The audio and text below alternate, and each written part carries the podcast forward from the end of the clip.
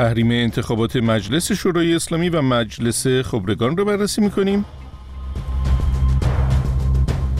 مسئله انتخاب رهبر آینده جمهوری اسلامی موضوع گزارش بعدی ماست. قرار رهبر آینده جمهوری اسلامی باشه بر فرض بقای جمهوری اسلامی. قاعدتا کسی باید باشه که محصول توافق و اتفاق این مافیای نظامی اقتصادی باشه. نگاهی میاندازیم به ابراز همدردی جمعی از زندانیان سیاسی با نرگس محمدی برای از دست رفتن پدرش. و تولید بیش از دو میلیارد تن زباله شهری در جهان و رتبه 17 ایران در این زمینه را هم به آگاهیتون میرسونیم. برای شنیدن این مطالب با ما بمانید.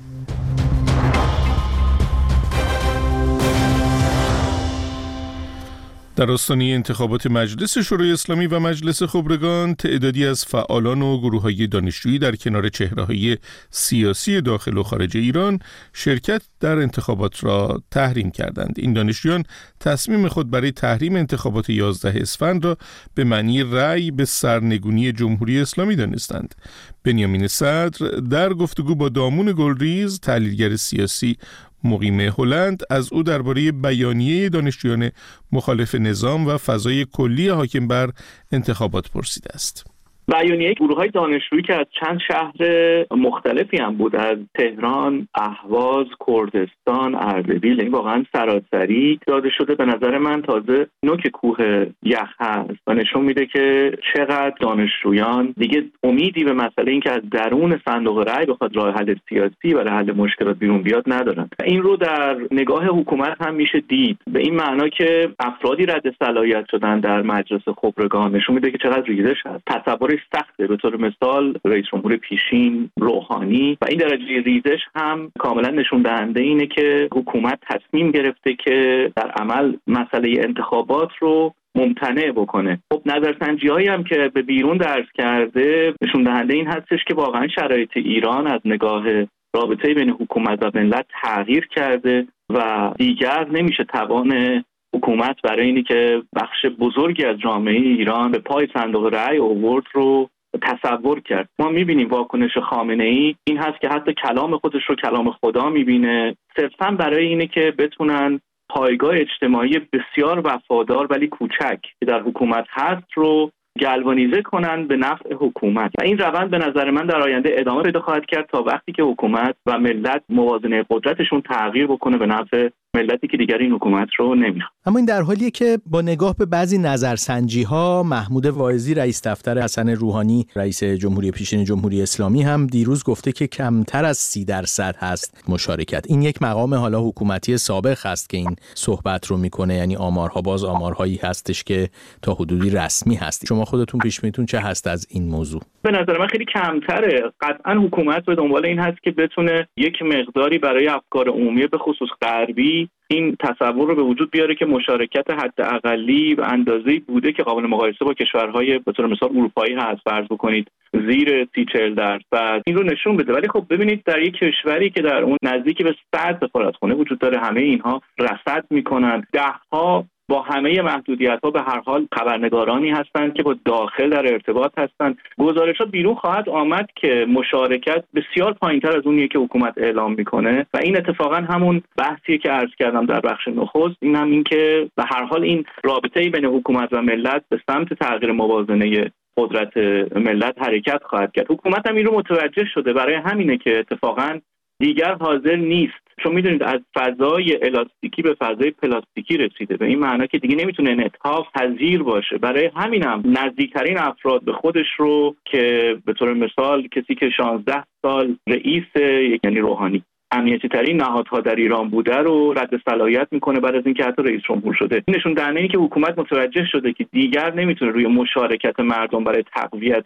حکمرانی خودش حساب بکنه و حتی دیگر نمی‌تونه به نزدیکترین افراد هم برای ادامه حکمرانی خودش اعتمادی داشته باشه و این حلقه حکومت کوچکتر و کوچکتر میشه. این پاسخ مشخصیه به نظر من به اون دسته از طرفداران به اصطلاح اصلاحات یا این نامه هایی که میدن بیرون برای اینه که به هر حال یک نوع مشارکتی انجام بشه بین بد و انتخاب بشه و غیره که حکومت به هیچ وجه حاضر نیست حتی طرفداران خودش رو حالا با رنگهای مختلف سایه روشنهای مختلف قبول بکنه. چون متوجه شده که از فضای الاستیکی حکمرانی به فضای پلاستیکی رسیده و این شکنندگی حکومت رو نشون میده. خب پس با این حساب این همه اصرار علی خامنه ای برای حضور در انتخابات به خصوص حالا این انتخابات مجلس و خبرگان چه هست؟ یعنی او که خودش می‌دونه حالا با تنگ تر کردن عرصه برای حضور حتی نیروهای خودی مشارکت پایین خواهد بود اما چرا این گونه القا می‌کنه که می‌تونه مشارکت بالا باشه؟ به دو دلیل یکی اینکه راه دیگه ای نداره به خاطر اینه که در این 45 سال گذشته به خصوص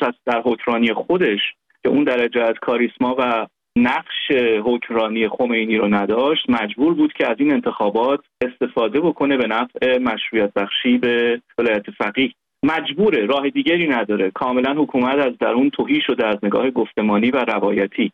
نمی‌تونه بیاد و مطرح بکنه که ما اصلا احتیاجی به انتخابات نداریم. حداقل در عموم نمی‌تونه این رو بگه. ولی دلیل بعدیش به نظر من این هست و اون هم باز برمیگرده به مسئله ای که در اینستاگرامش منتشر شد به عنوان اینکه کلام خدا از دهان من بیرون میاد. دلیل دوم پایگاه اجتماعی وفادار کم ولی فدایی و حاضر به اینه که در صحنه اگر وضع حکومت خراب بشه وارد بشه. این پایگاه اجتماعی کوچک عملا بتونه اینها رو به نفع حکومت به پای میدان بیاره. من گزارشهایی رو خوندم در مورد اینی که قالیباف مثل احمدی نژاد به دنبال این رفته که در تهران گروه های مذهبی رو بسیج بکنه که برای رأی دادن وارد صحنه بشن. و از طرف دیگه اصلاح طلبانی رو که ترسو هستن رو بترسونه که باید وارد بشید و باید حرکت بکنید. شاید به خاطر منافع اقتصادی و منافع حداقلی مدیریتی در تقسیم قدرت.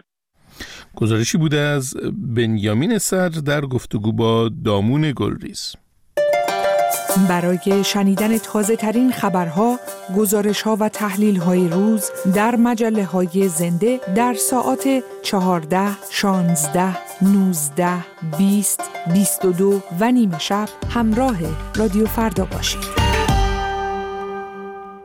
محمود محمدی عراقی یک عضو مجلس خبرگان رهبری در مصاحبه تازه ادعا کرد که رهبر جمهوری اسلامی حتی با بررسی یکی از فرزندانش به عنوان نامزد رهبری آینده حکومت مخالفت کرده است. در طول سالها همزمان با بالا رفتن سن علی خامنه‌ای و انتشار اخباری درباره ابتلای او به یک بیماری جدی مسئله انتخاب رهبر آینده جمهوری اسلامی هم بارها در رسانه ها مطرح شده است. در گفتگویی که ساعتی پیش با محمد جواد اکبرین دین پژوه و روزنامه نگار ایرانی ساکن فرانسه داشتم ابتدا از مسئله روند انتخاب رهبر در ساختار جمهوری اسلامی پرسیدم. محمد جواد اکبرین. ببینید تجربه سالهای گذشته نشان داده که مجموعه ای از مافیای اقتصادی و نظامی برای مقدرات کشور تأثیر گذاره و تصمیم می‌گیره. این پیشفرض رو اول بپذیریم. ممکنه کسانی باشن که تو این تحلیل با بنده مخالف باشن. اما اگر این پیشفرض رو بپذیریم که در سالهای گذشته این سپاه و حلقه خاص پیرامون رهبر جمهوری اسلامی بود که درباره همه مقولات سیاسی، اقتصادی، امنیتی و اجتماعی تصمیم می گرفت قاعدتا رهبر آینده خارج از اراده و تصمیم این مجموعه که من نامش رو مافیای نظامی اقتصادی می‌گذارم بیرون نخواهد آمد. در دو دهه گذشته نام دو نفر بسیار مطرح بود و نام دو نفر کمتر مطرح بود. هاشمی رفسنجانی، هاشمی شاهرودی، صادق لاریجانی و حسن خمینی رو حالا بعضی ها هم بگفتن دو نفر اول دیگه در دنیا نیستند و دو نفر دوم از مجموعه تحلیل ها و مدار تاثیرگذاری سیاسی اخراج شدن. الان دیگه صحبت اونها نیست. در نتیجه دو نفر دیگه میمانند که یکیشون الان رئیس دولته یکیش هم فرزند علی خامنه است این است که اگر کسی قرار رهبر آینده جمهوری اسلامی باشه بر فرض بقای جمهوری اسلامی قاعدتا کسی باید باشه که محصول توافق و اتفاق این مافیای نظامی اقتصادی باشه. وگرنه مجلس خبرگان تجربه نشان داده و مدل انتخاب کردنشون هم نشان داده در سالهای گذشته و مدل رد صلاحیت افرادی که ممکنه حرفهای خارج از کادر بزنن نشان داده که اونها فقط تصمیمی که اون مافیا گرفته رو ابلاغ می‌کنن و خودشون انتخاب نمی‌کنن. محمود محمدی عراقی یک عضو مجلس خبرگان رهبری میگه که سیاست رهبری این هست که افراد وابسته و نزدیک ایشون به ویژه فرزندان ایشون هیچ گونه سمتی رو قبول نکنن. به خاطر داریم آقای خمینی هم در ابتدای انقلاب میگفتش که هیچ یک از روحانیون در رأس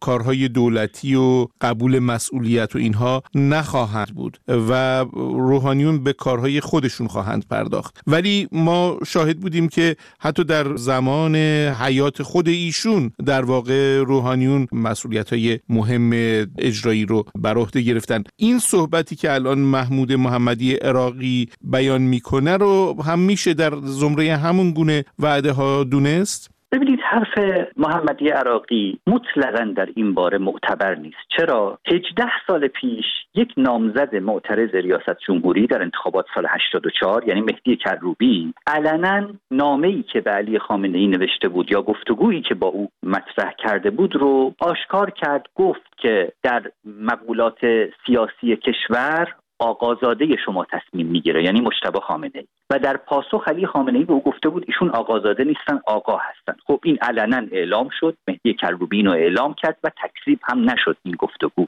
کمتر از دو سال پیش میر حسین موسوی در نامه ای علنی گفت که بحث جانشینی وراستی مطرحه و چرا تکذیب نمی کنند این رو رسما پرسید. خب دو دهه است که بحث جانشینی وراستی مشتبه خامنه ای مطرحه. چرا هیچ مقام رسمی این موضوع رو تکذیب نکرده؟ بعد هم ما درباره نظامی داریم صحبت می‌کنیم که درباره اون چیزهایی که رسما دربارش حرف زدن بهش وفادار نموندن. همین نقل قولی که شما کردید روح الله خمینی گفته بود که روحانیون در امور دخالت نمی‌کنن و مقام اجرایی به عهده نمی‌گیرن.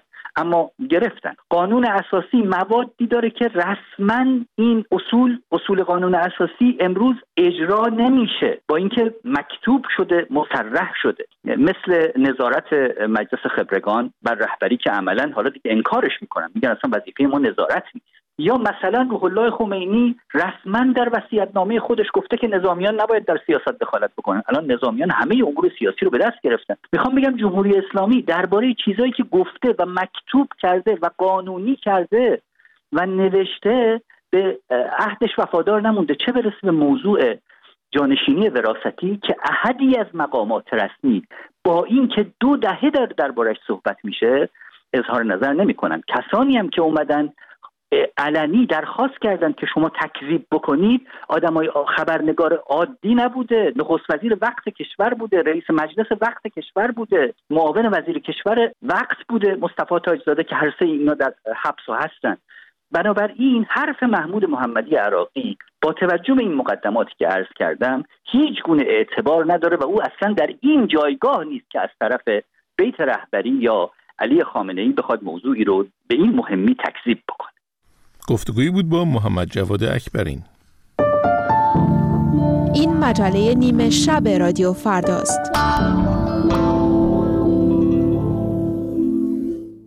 جمعی از زندانیان سیاسی و همبندیان سابق نرگس محمدی با نوشتن یک یادداشت ضمن ابراز همدردی با او برای از دست رفتن پدرش رفتار حکومت جمهوری اسلامی و مسئولان زندان را محکوم کرده و نوشتند حاکمیت باید تو را بیچون و چرا آزاد کند تا در مراسم تشییع عزیز از دست رفته شرکت کنی. محرومیت از مرخصی و ممنوع الملاقات و ممنوع تماس شدن زندانیان سیاسی عقیدتی یکی از روش های رایج تنبیهی جمهوری اسلامی است که سالهاست در مورد این گروه از زندانیان اعمال می شود جزئیات بیشتر از کیانوش فرید. نرگس جان وصف ظلم و ستمی که بر تو و دیگر انسانهایی که به جرم حق طلبی و آزادی خواهی سالهای عمرشان را در زندان سپری کردن دشوار است. ما جمعی زندانیان سابق و همبند که سوگواری میان میله ها را زیسته ایم ما که با تمام وجود زخم بی نصیبی از آخرین آغوش عزیزانمان زخم بوسیدن آخرین نفسهایشان آخرین صداها و نگاههایشان را بر جان داریم می‌دانیم که اکنون در چه بیدادگاهی رنج رفتن پدر را به سوگ نشسته ای ما همه همراه و همدل و همسوگ تو هستیم. صدای مژگان کشاورز را میشنیدید که بخشی از نامه ای را می‌خواند که زندانیان و همبندیان سابق نرگس محمدی خطاب به او نوشتند. نرگس محمدی زندانی سیاسی و برنده جایزه نوبل صلح که در زندان اوین به سوگ پدرش نشسته است. کریم محمدی پدر نرگس محمدی در روز چهارشنبه 9 اسفند ماه در تهران چشم از جهان فرو است. پدر نرگس محمدی در دیما 1402 در پیامی عمومی نوشته بود که این بیخبری و نشنیدن صدای دخترش را دیگر تاب نمی آورد.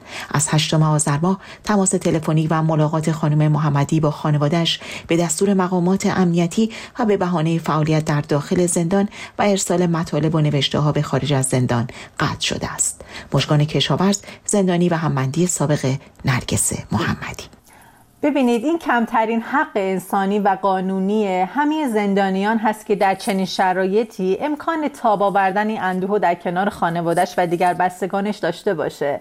حاکمیت وقتی ممانعت می‌کنه از حضور زندانی در مراسم سوگواری عزیزش هر گونه ممانعت نمایانگر تلاش تعمدی حکومت در اعمال انواع اقسام شکنجه هستش. یکی از روش های طولانی مدت جمهوری اسلامی هستش که از هر روشی برای ظلم و شکنجه زندانی سیاسی دریغ نمی‌کنه. اجازه نمیده شما برای مراسم صبح و یا حتی شادی در کنار خانواده و بستگانت قرار بگیری. و خب این هم از نظر قانونی حق هر انسان و هر زندانی هست که در این شرایط در کنار خانواده باشه.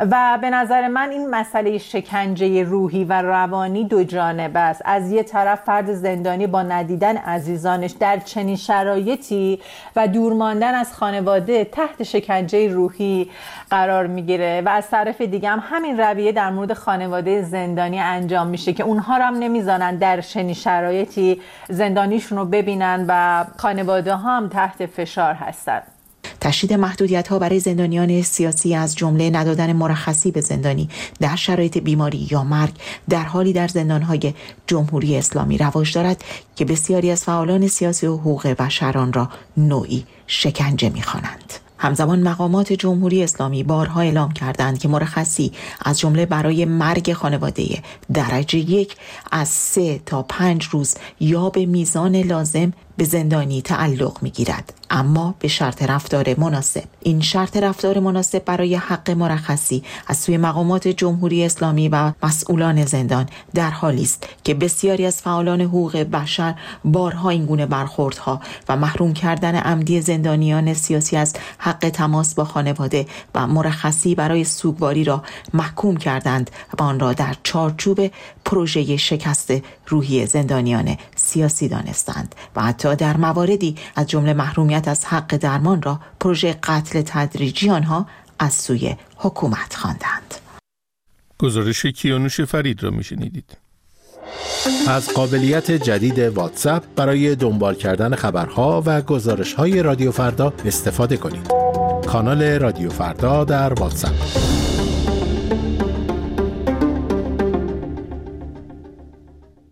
سازمان ملل متحد در جدیدترین گزارش خود اعلام کرده که جهان در سال گذشته بیش از دو میلیارد و 300 میلیون تن زباله شهری تولید کرده و انتظار می رود انبوه زباله تا سال 2050 دو سوم دیگر افزایش یابد ایران نیز بر اساس آخرین ارزیابی ها از نظر تولید پسماند در رتبه 17 در جهان قرار گرفته کیان معنوی گزارش می دهد. آنطور که تحقیقات جدید برنامه محیط زیست سازمان ملل متحد برآورد کرده آلودگی ناشی از پسماندهای شهری قرار است تشدید شود.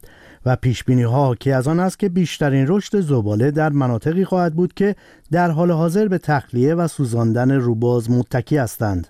روش هایی که گازهای گلخانه‌ای را منتشر می کنند و این سموم شیمیایی شسته از راه آبراه ها وارد خاک می شوند و برخی از گازهای شیمیایی نیز هوا را آلوده می کنند گزارش سازمان ملل رشد این کوه پسماند را تا نیمه قرن حاضر 3 ممیز 8 میلیارد تن به مراتب بیشتر از پیش های پیشین تخمین می‌زند که اگر چاره فوری اندیشیده نشود می‌تواند جهان را به راستی با بحران روبرو کند. این تخمین ها همچنین نشان می دهد که با در نظر گرفتن هزینه های پنهان مربوط به دفع نامناسب زباله های ناشی از آلودگی، بهداشت ضعیف و تغییرات آب و هوایی بار اقتصادی جهان تقریبا دو برابر خواهد شد و از حدود 361 میلیارد دلار در سال 2020 تا سال 2050 به حدود 640 میلیارد دلار در سال خواهد رسید.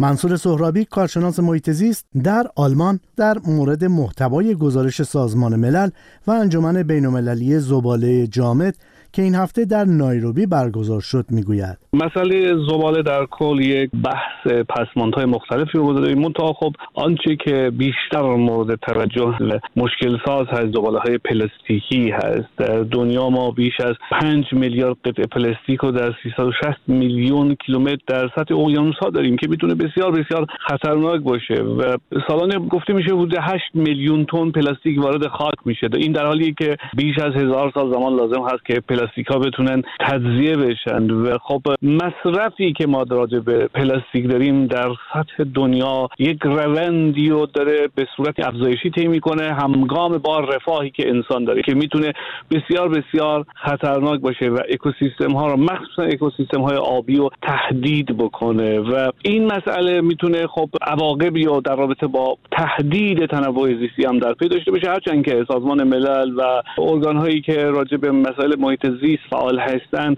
همیشه سعی کردن که به نوعی اینو کاهش بدن و سعی بکنن که کمتر بشه. اما خب مثلا کشورهای تولید کننده نفت و بعضی از کشورهایی که صنایع رو دارن که وابسته به این قضیه است و مانع این مسئله هستند. در این ارتباط اینگر اندرسون از مدیران اجرایی سازمان ملل گفت تولید زباله ذاتا با تولید ناخالص داخلی کشورها مرتبط است و بسیاری از اقتصادها با رشد سریع زیر بار رشد سریع زباله ها دست و پنجه نرم می کنند و این گزارش می تواند به دولت ها در تلاش هایشان برای ایجاد جوامع پایدارتر و تأمین سیاره قابل زندگی تر برای نسل های آینده کمک کند. انجمن بینالمللی زباله جامد در این گزارش همچنین راه حلهایی را ارائه می دهد که می‌گوید می تواند راهنما و فراخانی برای اقدام در جهت ارائه یک راه حل برای این موزل باشد.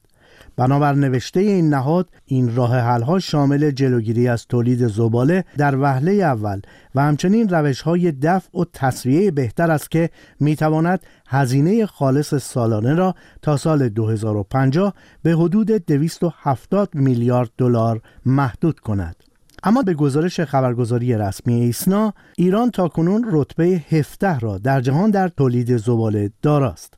منصور سهرابی از آمار و ارقام پسماند ایران می‌گوید. ما حدود 48 هزار تن پسماند خانگی داریم در ایران.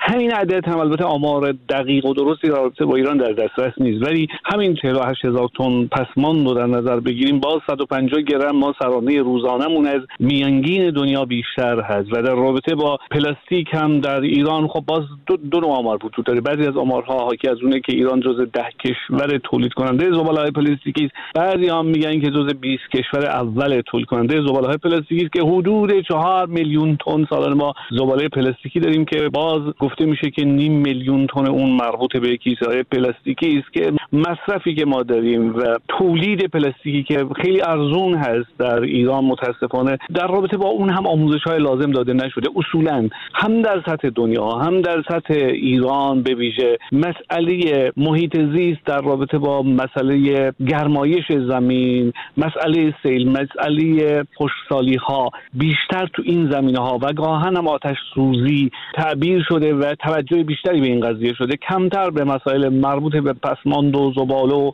مسئله مخصوصا پسماندهای پلاستیکی پرداخته شده.